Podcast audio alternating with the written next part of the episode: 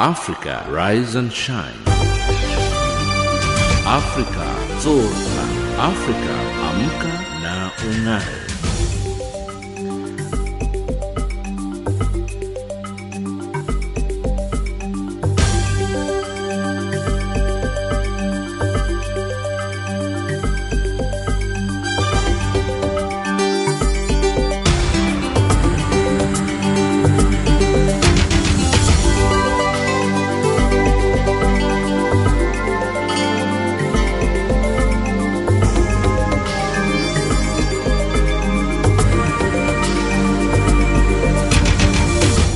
Good morning and welcome to Africa Rise and Shine. This is Channel Africa, the voice of the African Renaissance, coming to you live from Johannesburg in South Africa.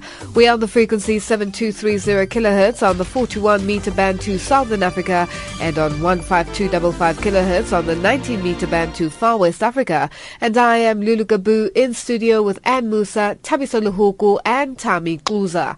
In our top stories on Africa Rise and Shine at this hour, UNICEF expresses concern over violence against children in Central African Republic and second round of Syrian peace talks end in deadlock. In economics, talks to resolve a wage strike in South African platinum mines continues and in sports news, Nigeria's Kano Pillars crash out of the CA CAF Champions League. But first, the news with Ann Musa.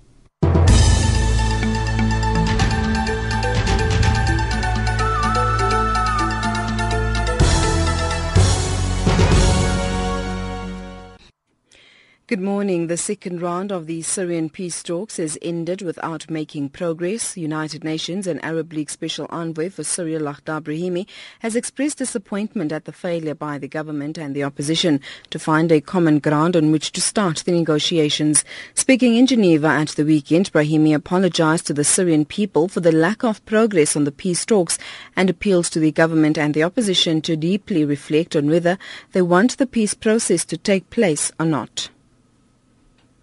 I'm very, very sorry, and I apologize to the Syrian people that uh, their hopes, which were very, very high that something will happen here, I think that the little that has been achieved in Homs gave them even more hope that uh, maybe this is the beginning of the coming out of this horrible crisis they are in. I apologize to them that uh, on these two rounds we haven't helped, helped them very much. I very, very much hope that the two sides will reflect and uh, think a little bit better and come back ready to engage seriously on how to implement the Geneva Communique Brahimi says the two sides have agreed on the agenda for the third round to, to, include ending violence and terrorism, establishment of the transitional governing body, national institutions and national reconciliation. However, both sides remain divided on how to proceed. We suggested that the first day will be set for a discussion on ending violence and combating terrorism. And the second day would be reserved to a discussion on the TGB. It being extremely clear that one day will not be enough to finish the discussion on violence and terrorism, and one day will not be enough on discussing the TGB. Suspected members of the militant group Boko Haram have killed at least almost 100 people, including women and children, in an attack on a village in northeast Nigeria. The attack took place in the village of Izgie in Bonos yesterday. Witnesses say the militants armed with explosives and guns surrounded the village and sprayed it with bullets. The gunmen also burned down dozens of houses. Borno State Police Commissioner Lawal Tanko has confirmed the attack but says details are yet to be verified. U.S. President Barack Obama has warned Ugandan President Yoweri Museveni that enacting an anti-gay law would complicate U.S. relations with Uganda. Obama says it would be a step backward for all Ugandans. Obama issued a statement denouncing Museveni's plans to sign a law that would impose harsh sentences for those convicted of homosexual acts. The United States is one of the largest donors of foreign aid to Uganda, sending more then $400 million a year in recent years. The bill was first introduced in 2009 and initially proposed a death sentence for homosexual acts, but was amended to prescribe jail terms including life in jail for what it calls aggravated homosexuality. South Africa's President Jacob Zuma has acknowledged that some people have used his name for political mileage and to advance their own business interests. Some sections of the media have accused Zuma of allowing the Gupta family to land an aircraft full of wedding guests at the Waterkloof military air base in the capital Pretoria last year. Zuma says the practice of name dropping goes back to the first democratic government led by the late President Nelson Mandela. Mandela left. Thabo Mbeki came in. You don't know how much his name was abused. When it came to me, fortunately, I was aware of it. Because we talked about it then, at Mandela's time, as well as, as Mbeki's time. People are not going to stop. Imagine if then the tenders are everywhere. People are taking decisions everywhere. So easy to mess up people's names who know nothing about it, as it has been happening. Once you restrict it, you centralize it, no one is going to be saying number one because those people don't take decisions. So you'll even limit that kind of possibility of people abusing other people's names. And that's the news headlines at 8.30 Central African Time. Africa, rise and shine. Africa, zorka. Africa, amka na ungae.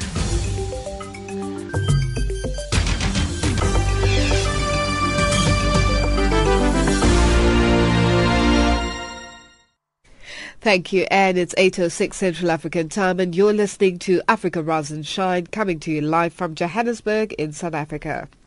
If you have any questions or comments about our show, you're welcome to send us an email to info at channelafrica.org, send us an SMS to plus 2782 3325905, or get a hold of us at our Twitter handle, which is at Channel Africa 1. A second round of peace talks in Geneva to end the ongoing crisis in Syria has ended in deadlock after the warring parties failed to agree on a way forward. The three-year conflict in Syria has killed more than 100,000 people and forced millions of others to flee their homes. Representatives of the Syrian government and the opposition have been in Geneva under the mediation of the UN and Arab League envoy Lakhdar Brahimi. Derek Mbata reports.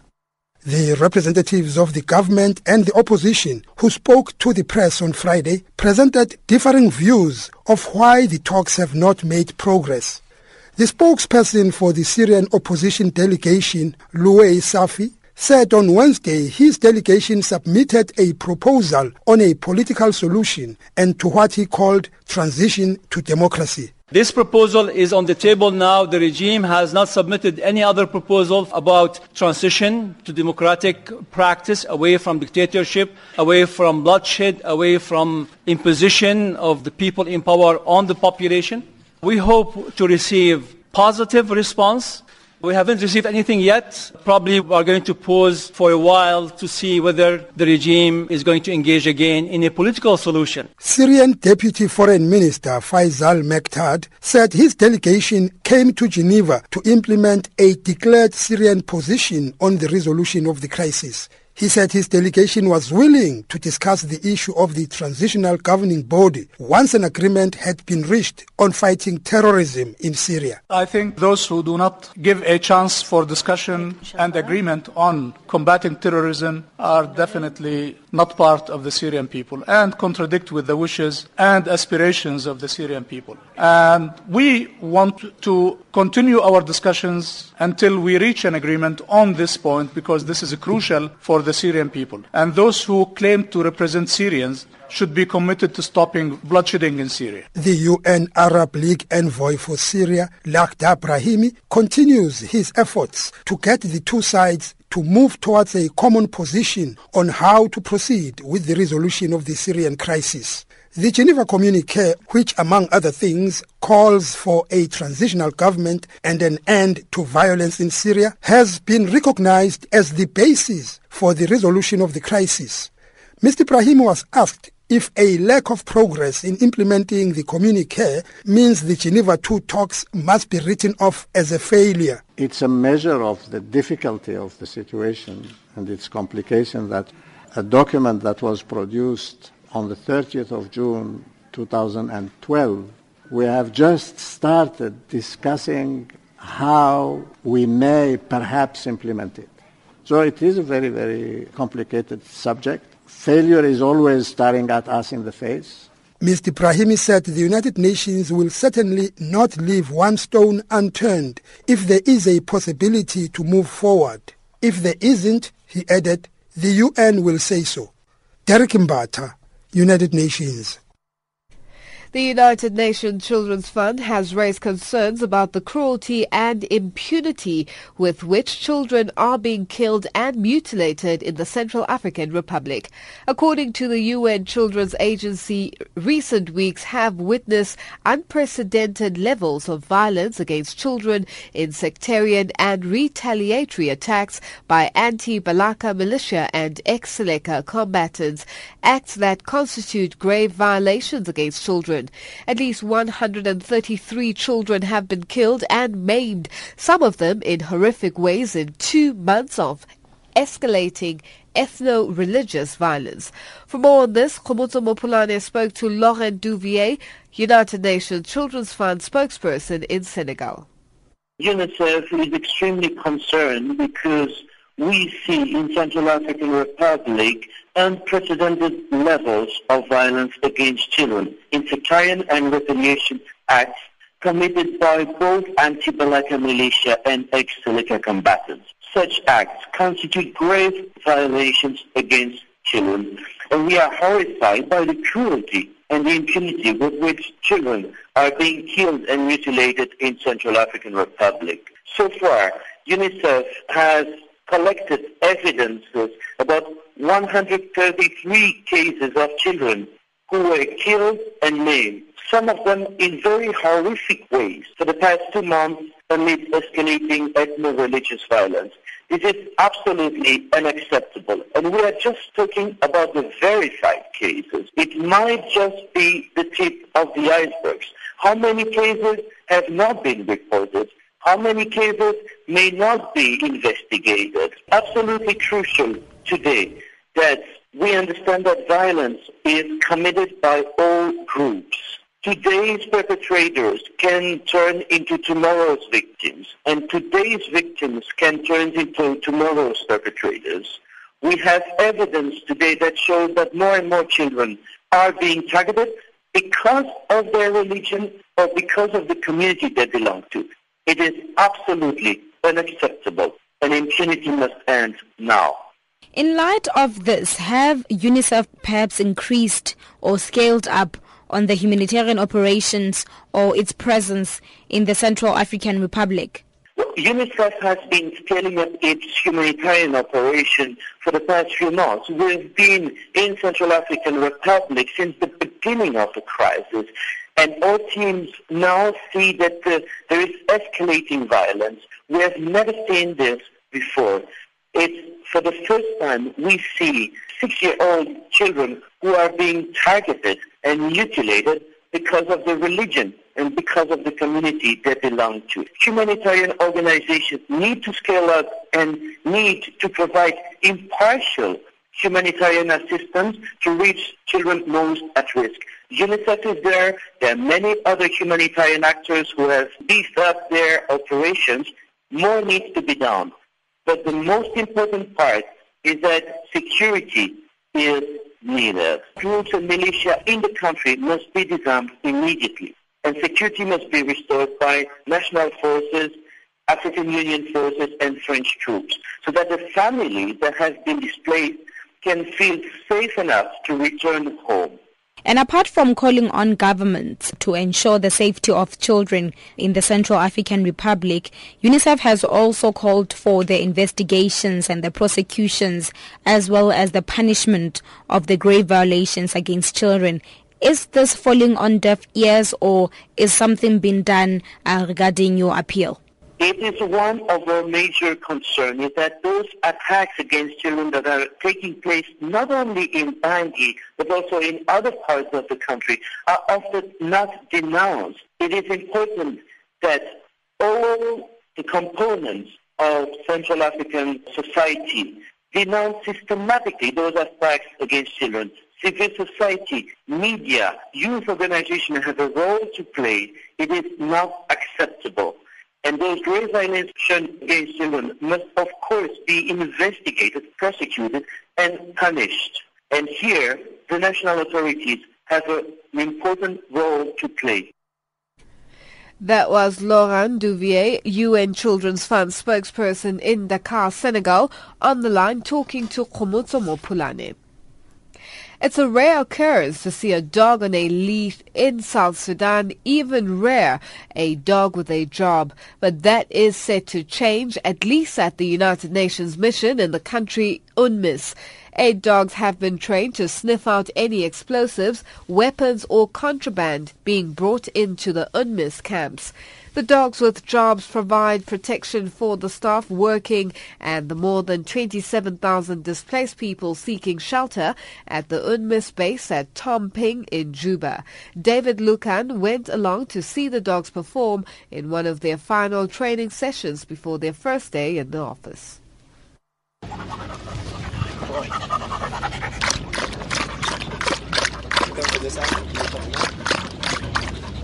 What you're hearing is the sound of a snipper dog drinking water after a busy training session here inside UNMISS Scam at Tomping. We're just a few meters away from an IDP camp which is home to more than 20,000 people and these dogs are going to play a role in keeping them safe. Robert Thompson is the Chief of Operations for UN Mine Action Services. He says these working dogs are being trained to sniff for very specific things. We have a, a non-explosive source that is exactly the same smell of what they're looking for, from guns to weapons to, to uh, hand grenades to pure explosives. This is planted um, by the handlers or by the supervisors, so the handlers don't know where the, the, the explosive trace is, and we just constantly test the dogs. Obviously, he's got to find it to pass the test. The UN has contracted eight dogs for this job. They've been brought all the way from Afghanistan to Juba. Some may also be flown to Bentiu, Bor or Malakal. Sniffer dogs are used around the world to use their extremely strong sense of smell to find hidden drugs or explosives. They are even sometimes used to help police track missing people. These dogs, of course, along their handlers, will be positioned at UN gates to sniff every vehicle entering the compound. They'll be looking for illegal materials such as explosives or weapons that some people might want to smuggle into the camp. Robert Thompson again. At the moment, it's particularly for the UN bases. Um, again, it's to enhance our security, to stop people smuggling in contraband into the IDP camps. They can, and we have got the capability to, expand. So if, if, they're needed in the airports and other places, we can expand into these areas. They're specially trained for explosives, weapons, and other items of explosive nature. They've just come from Afghanistan where they were used in the same sort of role, but also used for detecting drugs and other contraband. Are things being smuggled to UN camp? I don't know myself if the things being smuggled into the UN camp, but better safe than sorry to stop it before it happens. So that's the way security works. Better to be secure than, than let something happen then try to pick up from it. Well, the, the first contract's up to the end of June, and obviously we'll have to uh, reassess how successful or how, how they worked out. So come the end of June, we'll, re, we'll reassess their need and we'll reassess the security situation and see how it goes from there. They've been here for a week already, what we call acclimatisation. Um, so that training finishes on Friday, St Valentine's Day. Then they'll become operational on the Saturday.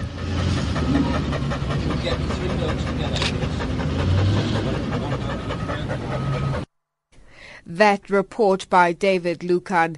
It's 18 minutes after 8 Central African time and you're listening to Africa Rise and Shine coming to you live from Johannesburg in South Africa. If you have any questions or comments about our show, you're welcome to send us an email to info channelafrica.org or send us an SMS to plus 2782 332 You can also get a hold of us at our Twitter handle, which is at Channel Africa 1. Africa, rise and shine. Africa Zorka. Africa, amka na ung'are.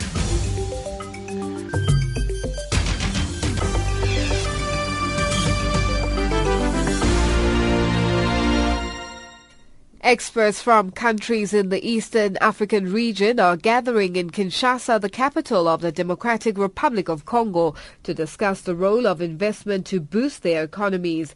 The Intergovernmental Committee of Experts is part of the United Nations Economic Commission for Africa, ECA's Office for Eastern Africa. It meets annually to review progress in the economic development of the 14 countries of the sub-region and how to tackle the challenges they face.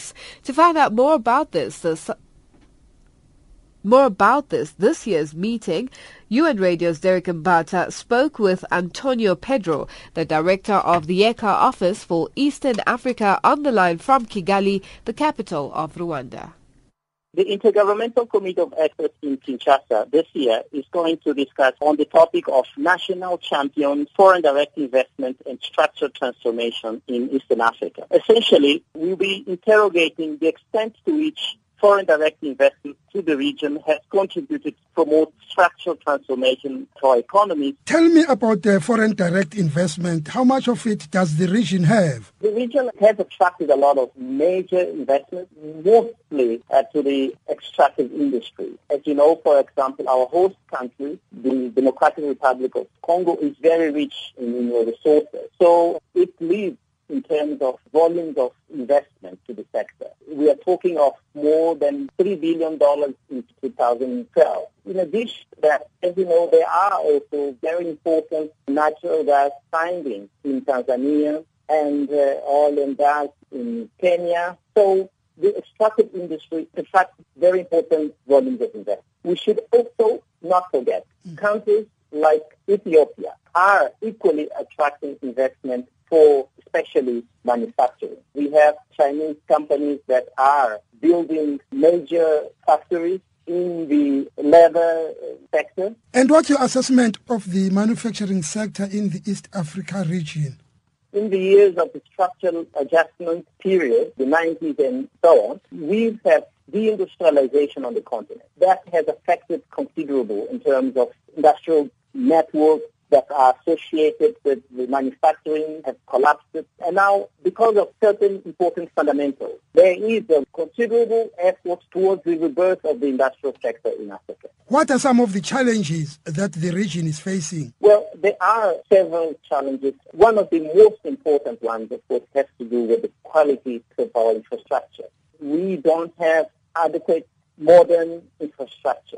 Our roads, rail lines, airports, ports, are not competitive yet. And because of that, they impact negatively on the competitiveness of our industry. So this is an area in which governments have to lead.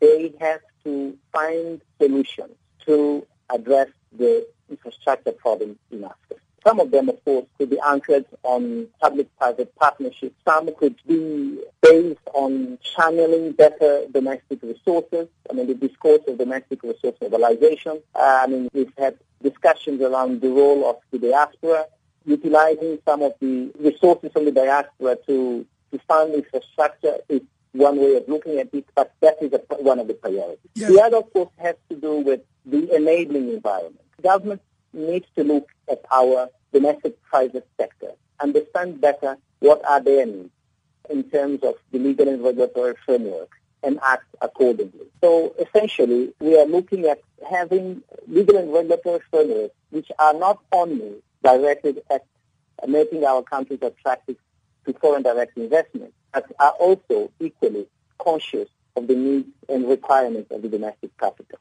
This is an important agenda. The third area of intervention, of course, to do with the private sector itself. I mean, it needs to be strengthened.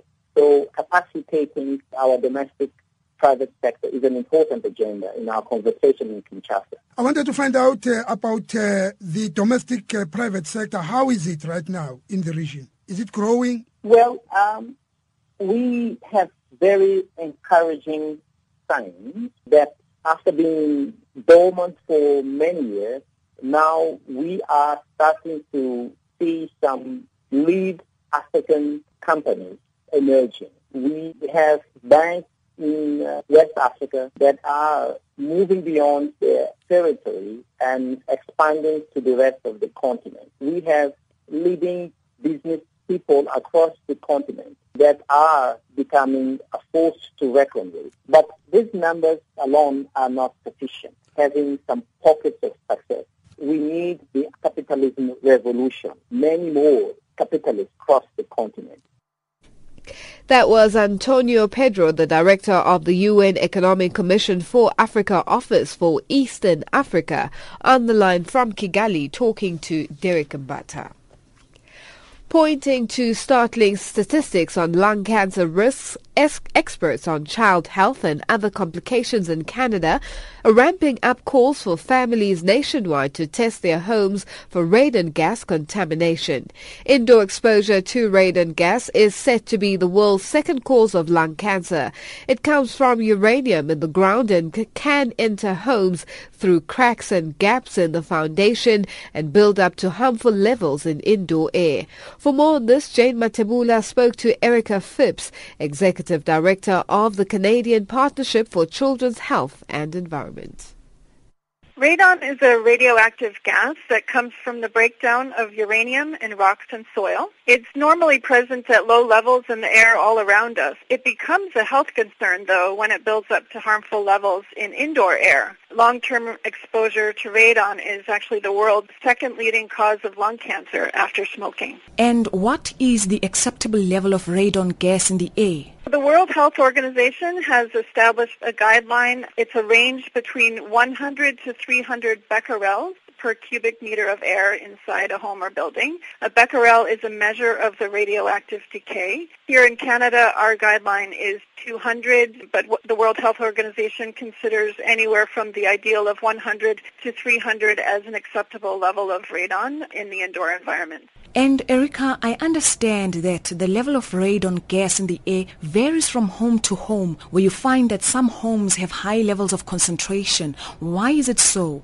The amount of radon in your home will vary for a number of reasons. One is geography, the amount of uranium in the soil and rock, and the type of soil and rock upon which your home is built will make a difference for the amount of radon available. The other factors have to do with the type of housing. If you have a lot of cracks or gaps in the foundation or slab that, that your house is built on, that allows an opportunity for this radon gas to seep into your home through those passageways. There are other factors as well, such as the amount of ventilation in a home. So here in Canada, we mentioned earlier the guideline for acceptable levels of radon. Here in Canada, we're finding that 1 in 15 Canadian homes on average have too much radon in the indoor air. And in some regions of the country, it's up to 1 in 5 houses is estimated to have an unacceptable level of radon. So as you can see, it can vary dramatically from one region to another and even from one house to the neighboring house, which is why we're encouraging all families and all people to have their homes tested.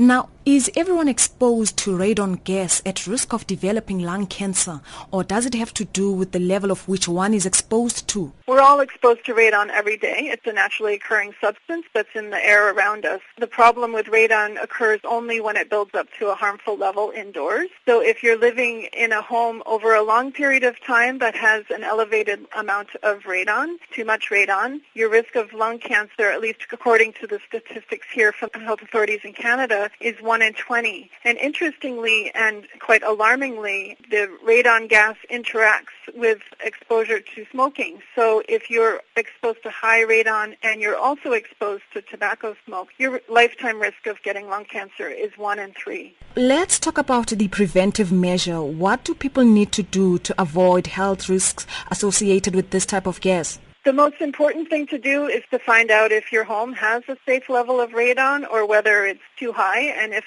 the level is too high, action needs to be taken to bring that level down, which can range from sealing up cracks in your foundation, improving the ventilation, or in many cases, at least in Canada, what we're finding is that some homes will have to have a system put in that will insert a pipe into the foundation or the slab and provide a pathway for that radon to escape out through the roof or the side wall. In Canada, Canada, we're launching a national awareness campaign to encourage all families to test their homes for radon for their children's sake. At home here in Canada, you can go to a hardware store or a building supply store and buy a radon test kit, a do-it-yourself test kit. It's very simple. You just put the test device on a shelf or um, a bookcase in the lowest level of your home that's occupied, and you leave it there for three months or longer. You mail it into the laboratory, and they'll let you know if your results, if your level is acceptable or not, and that's when you know whether or not you need to take action. And again, it's important to note that it's the long-term exposure that we're concerned about.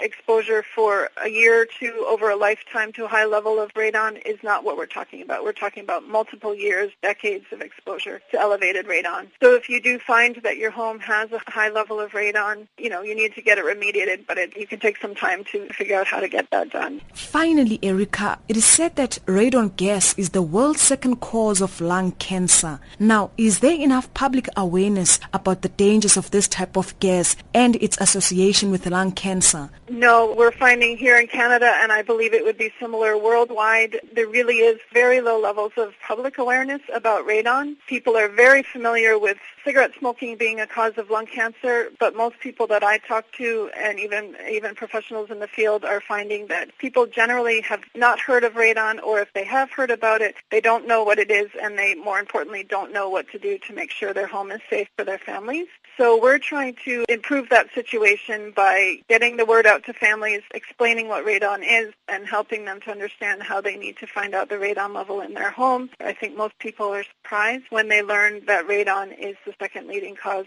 of lung cancer. Here in Canada, the statistics are that radon is the cause of 16% of lung cancer deaths. That was Erica Phipps, Executive Director of the Canadian Partnership for Children's Health and Environment, on the line from Toronto in Canada, talking to Jane Matebula. And Musa up next with the headlines.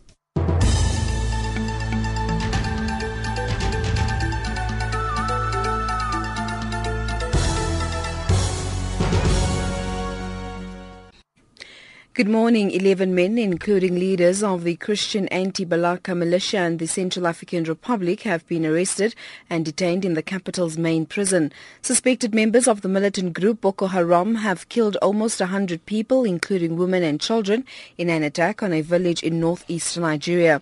And U.S. President Barack Obama has warned Ugandan President Yoweri Museveni that enacting an anti-gay law would complicate U.S. relations with Uganda. Those are the stories making headlines.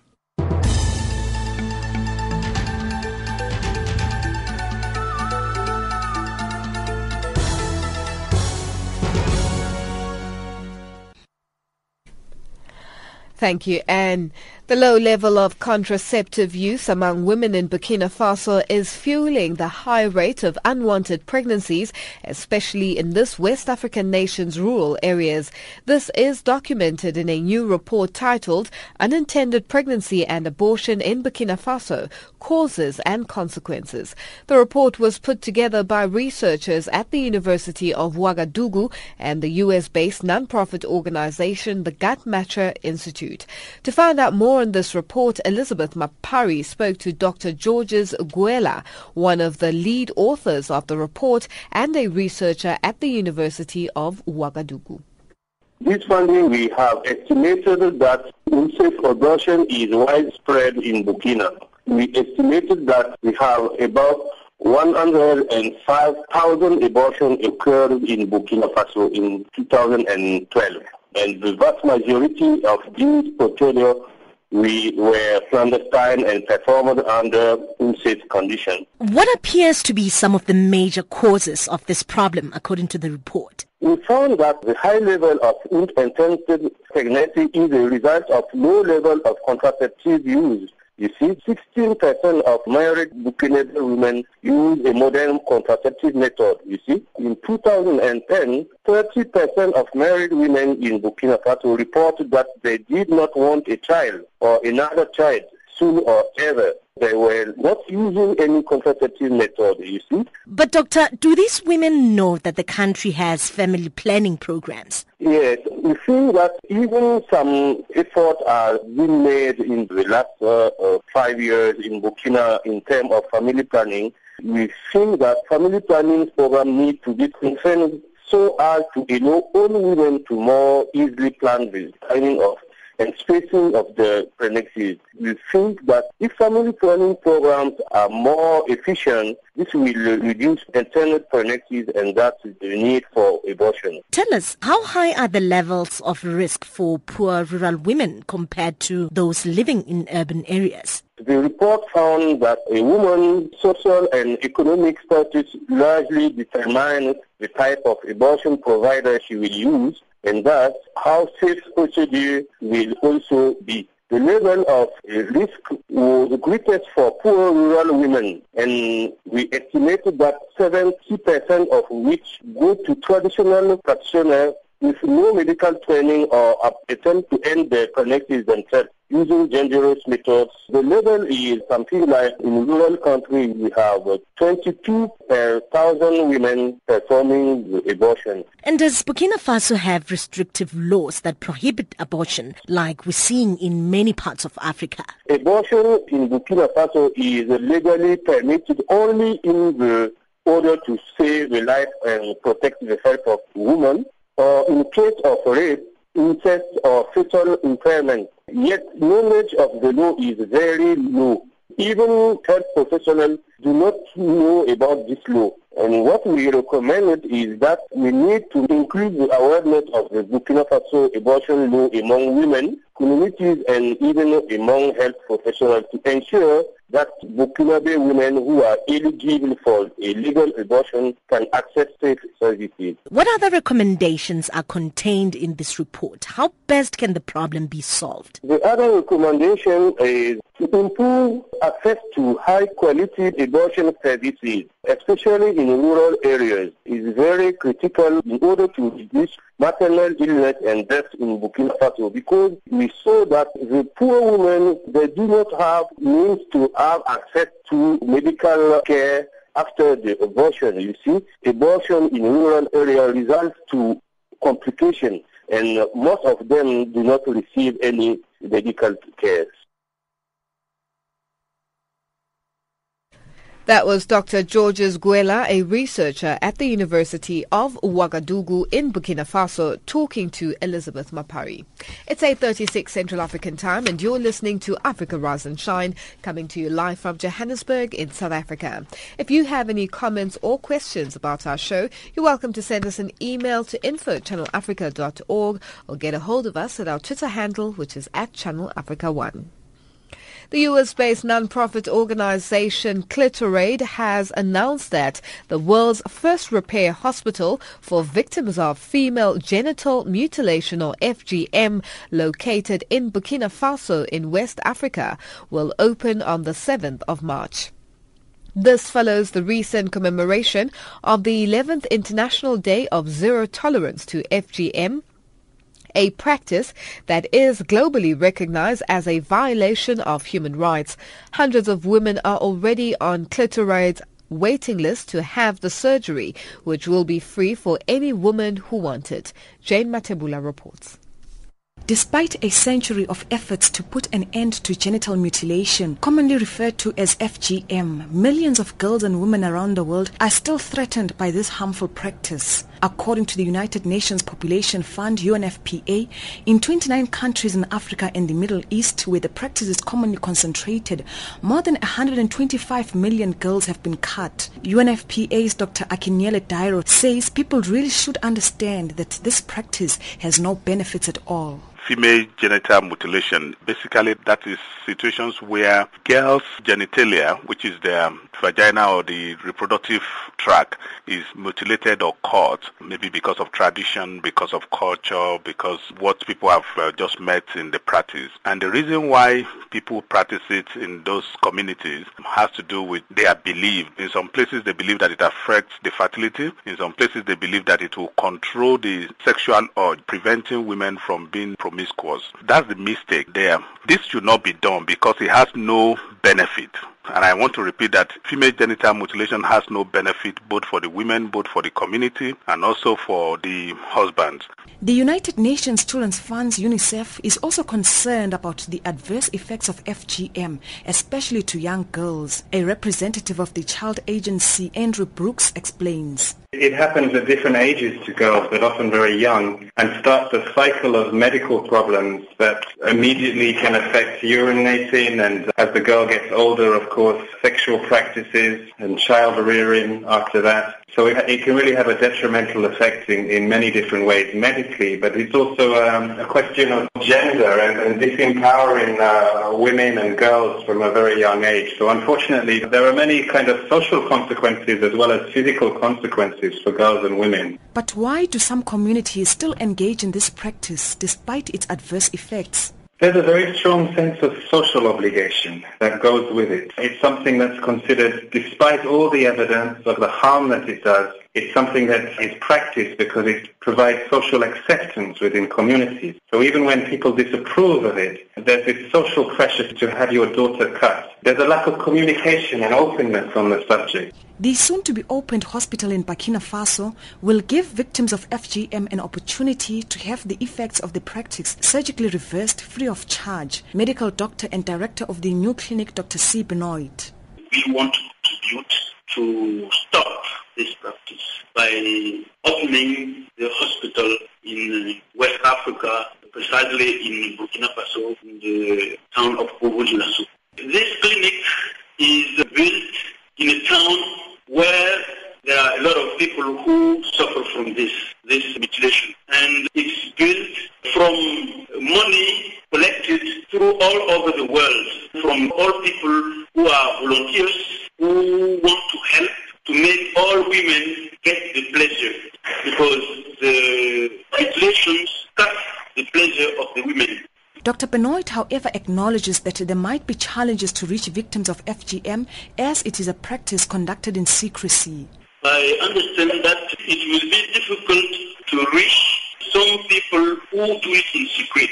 But we know that in Burkina there is a law who punish people who do it. And there is a campaign to, to call people to denounce those who do it. And we hope that if we contribute by restoring those people who are doing it, they will hear it and know that even if they do it, it will be repaired later. Meanwhile, a campaign led by a 17-year-old girl in the UK which calls for a new way to combat FGM has gathered more than 150,000 signatures since it was launched about two weeks ago. Backed by various activists, Fahma Mohamed, the face of the campaign, calls on the UK's Education Secretary Michael Gove to write to all head teachers in the country asking them to inform teachers and parents about FGM before the next summer holidays. This is a bid to protect girls from being mutilated during the cutting season.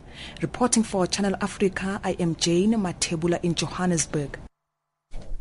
After 20 years of anarchy in Somalia, at last the capital Mogadishu has the first fire brigade comprising 60 firefighters thanks to neighboring Kenya for training 20 of them. The firefighters are now preparing to undergo further training at a yet to be named country in responding to sea and airport emergency calls. Our East Africa correspondent James Shimanyula reports. The 20 Somali firefighters are now back home from Kenya, where they spent nearly four weeks undergoing extensive training at Jomo Kenyatta International Airport, east of the capital, Nairobi.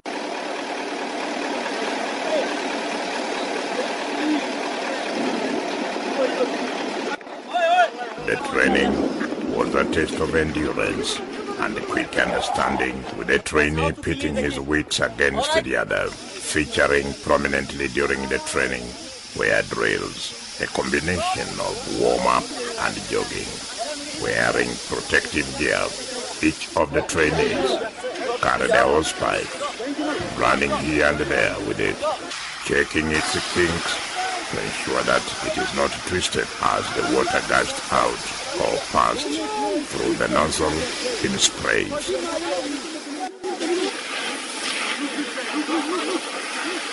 The Somali fighters were trained under the watchful eyes of Kenya Airports Authority Fire and Rescue Instructor Francis Ndelewa. He describes the training as very modern. Airport firefighting is a bit advanced, it's more technical because you have to deal with the, an aircraft with passengers on board and there's a lot of fuel and it is moving. So when it touches down, then you expect a lot of uh, problems. And the fire is abrupt, builds up very fast. People can inhale the toxic gases from within or even hot air. The trainers would not have described the training as complete without putting the trainees through the strenuous process of fighting real fire that was deliberately started at a secluded site with all the aircraft in sight. As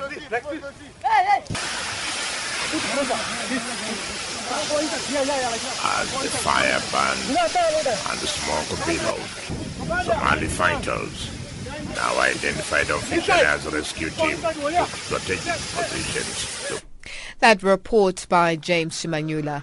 It's 8.45 Central African Time and Tabiso Luhoku is up next with our economics news.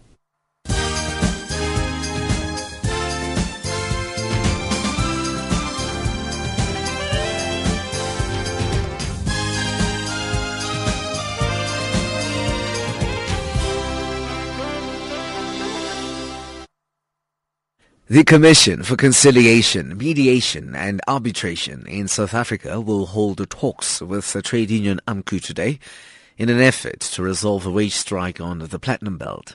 The mediator held separate talks with three platinum producers, Lonmin, Amplats and Implats last Thursday.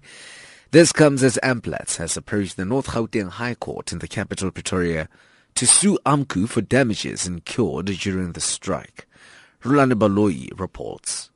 The strike, which is in its fourth week, is costing the economy close to 400 million rand a day, hitting over 40% of the global output of platinum. Mining giant Anglo American says the lawsuit against AMCU was prompted by the union's failure to control its members from intimidation, violent behavior, and acts of criminality. Amplats is suing AMCU for 591 million rand for damages and losses incurred over the past three-week work stoppage. The union and the employers remain far apart with platinum producers offering increases of up to 9% and the union insisting on what it calls a decent living wage for its members. There could be hundreds of illegal miners still trapped in an abandoned mine shaft in Benoni, east of Johannesburg, where 11 miners were brought to surface yesterday. Tabiso Ramukejani, who alerted the police about the trapped miners, says his brother and cousin are among those still trapped underground. Yes, they are still underground. When I arrived, I asked them, How many are you? They said they are about 300. Sometimes some of them can stay up to two weeks underground. They go down with food and cooking utensils and come back up when they are satisfied with the amount of gold they mined.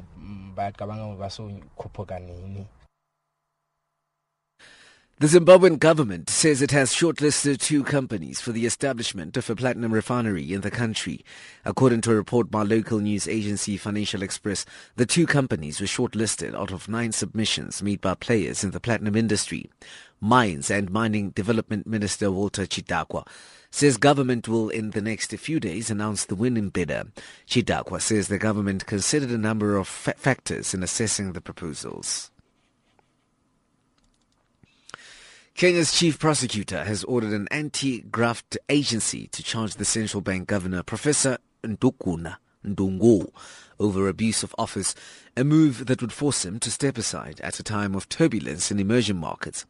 Analysts say such a step would create uncertainty in East Africa's biggest economy at a time when many emerging markets are being buffeted by the US plan to reduce stimulus spending, although Kenya and its currency have so far felt little impact. The Zambian Chartered Institute of Logistics and Transport has started a course in defensive driving to prevent accidents in spite of incorrect actions by other road users, adverse effect of road conditions or weather. Speaking at the ongoing Zambia Procurement, Supply Chain and Logistics Summit 2014 held in Lusaka, CILT President Milton Sakala says his institute has designed a course in defensive driving directed to all fleet owners and public service operators. The course is aimed at reducing road accidents as it will enhance road safety. The US dollar trades at 10.83 South African rands, at 8.83 Botswana Pulas, and at 5.67 Zambian Kwachas. It's also trading at 0.59 to the British pound and at 0.73 to the euro. Gold trades at $1,320, platinum $1,424 an ounce, Brent crude 108, 44 cents a barrel. Economics update.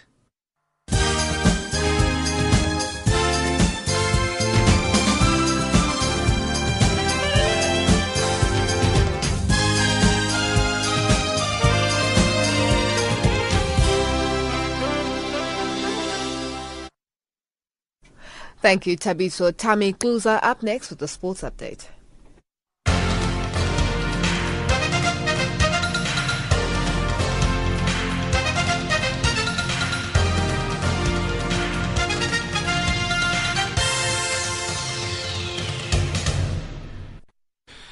A quick look in your sports. Nigeria's Kano Pillar striker Kabiru Umar has blamed Mother Luck for his side's ouster from the 2014 CAF Champions League.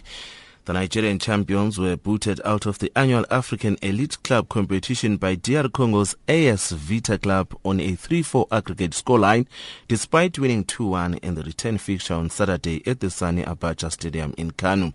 Meanwhile, South Africa's Kaizer Chiefs advanced to the next stage of the CAF Champions League following a one-all draw with Black Africa in Windhoek on Saturday. Zimbabwean striker Kingston Nkhatha converted a Siyabonga cross early for Amakhosi who progressed 4-1 on aggregate, while winger Willie Stefanus equalized with a low strike before the stoppage time.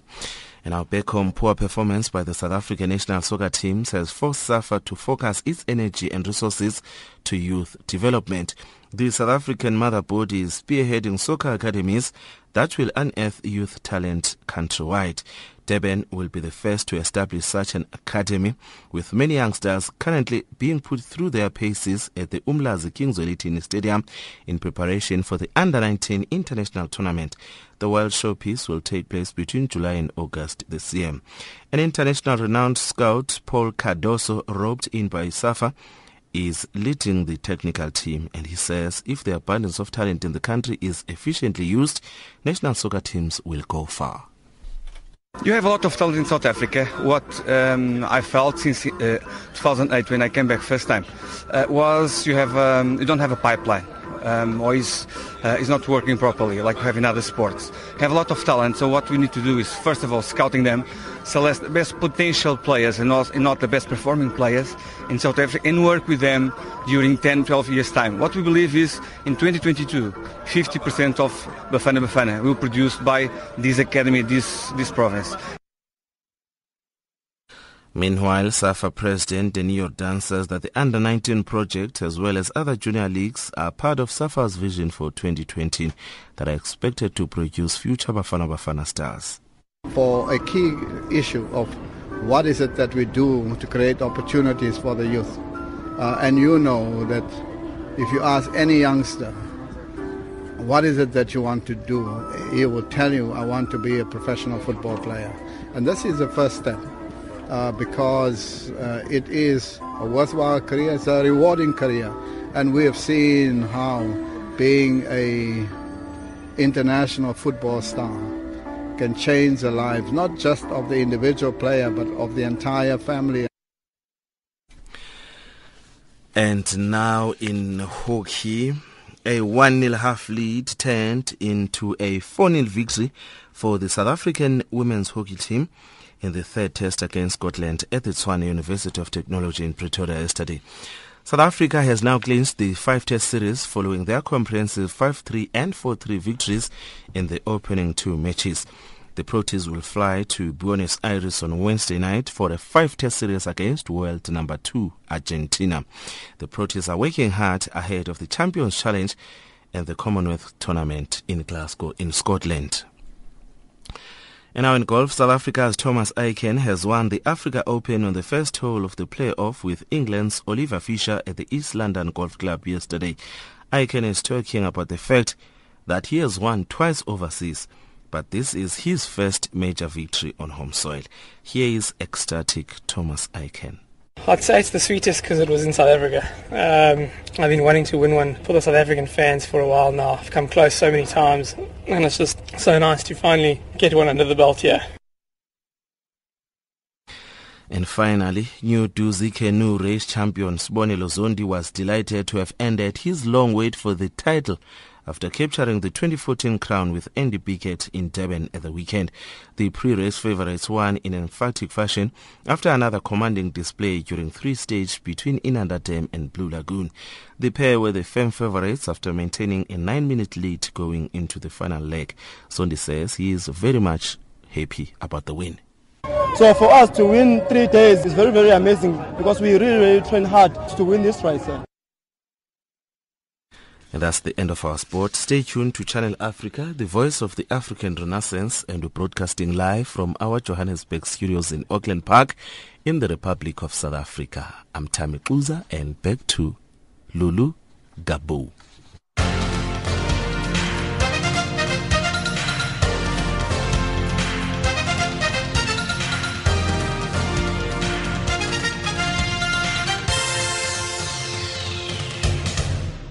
Africa, rise and shine. Africa, zorka. Africa, amka na ungae.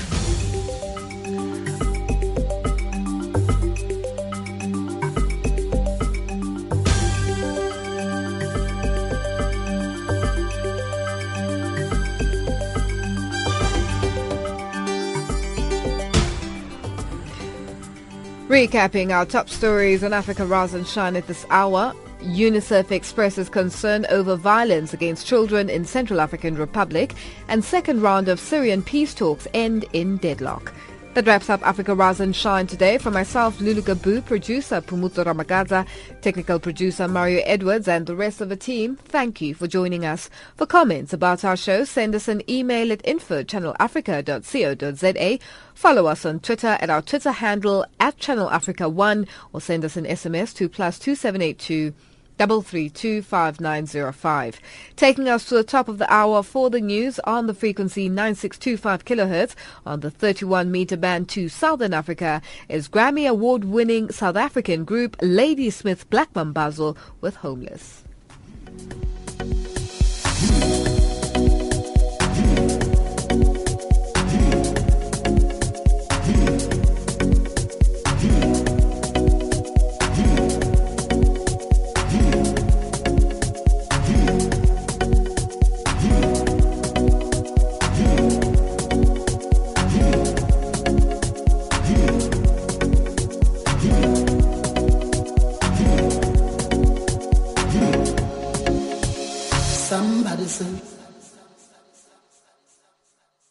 Emaweni weba, Emaweni weba,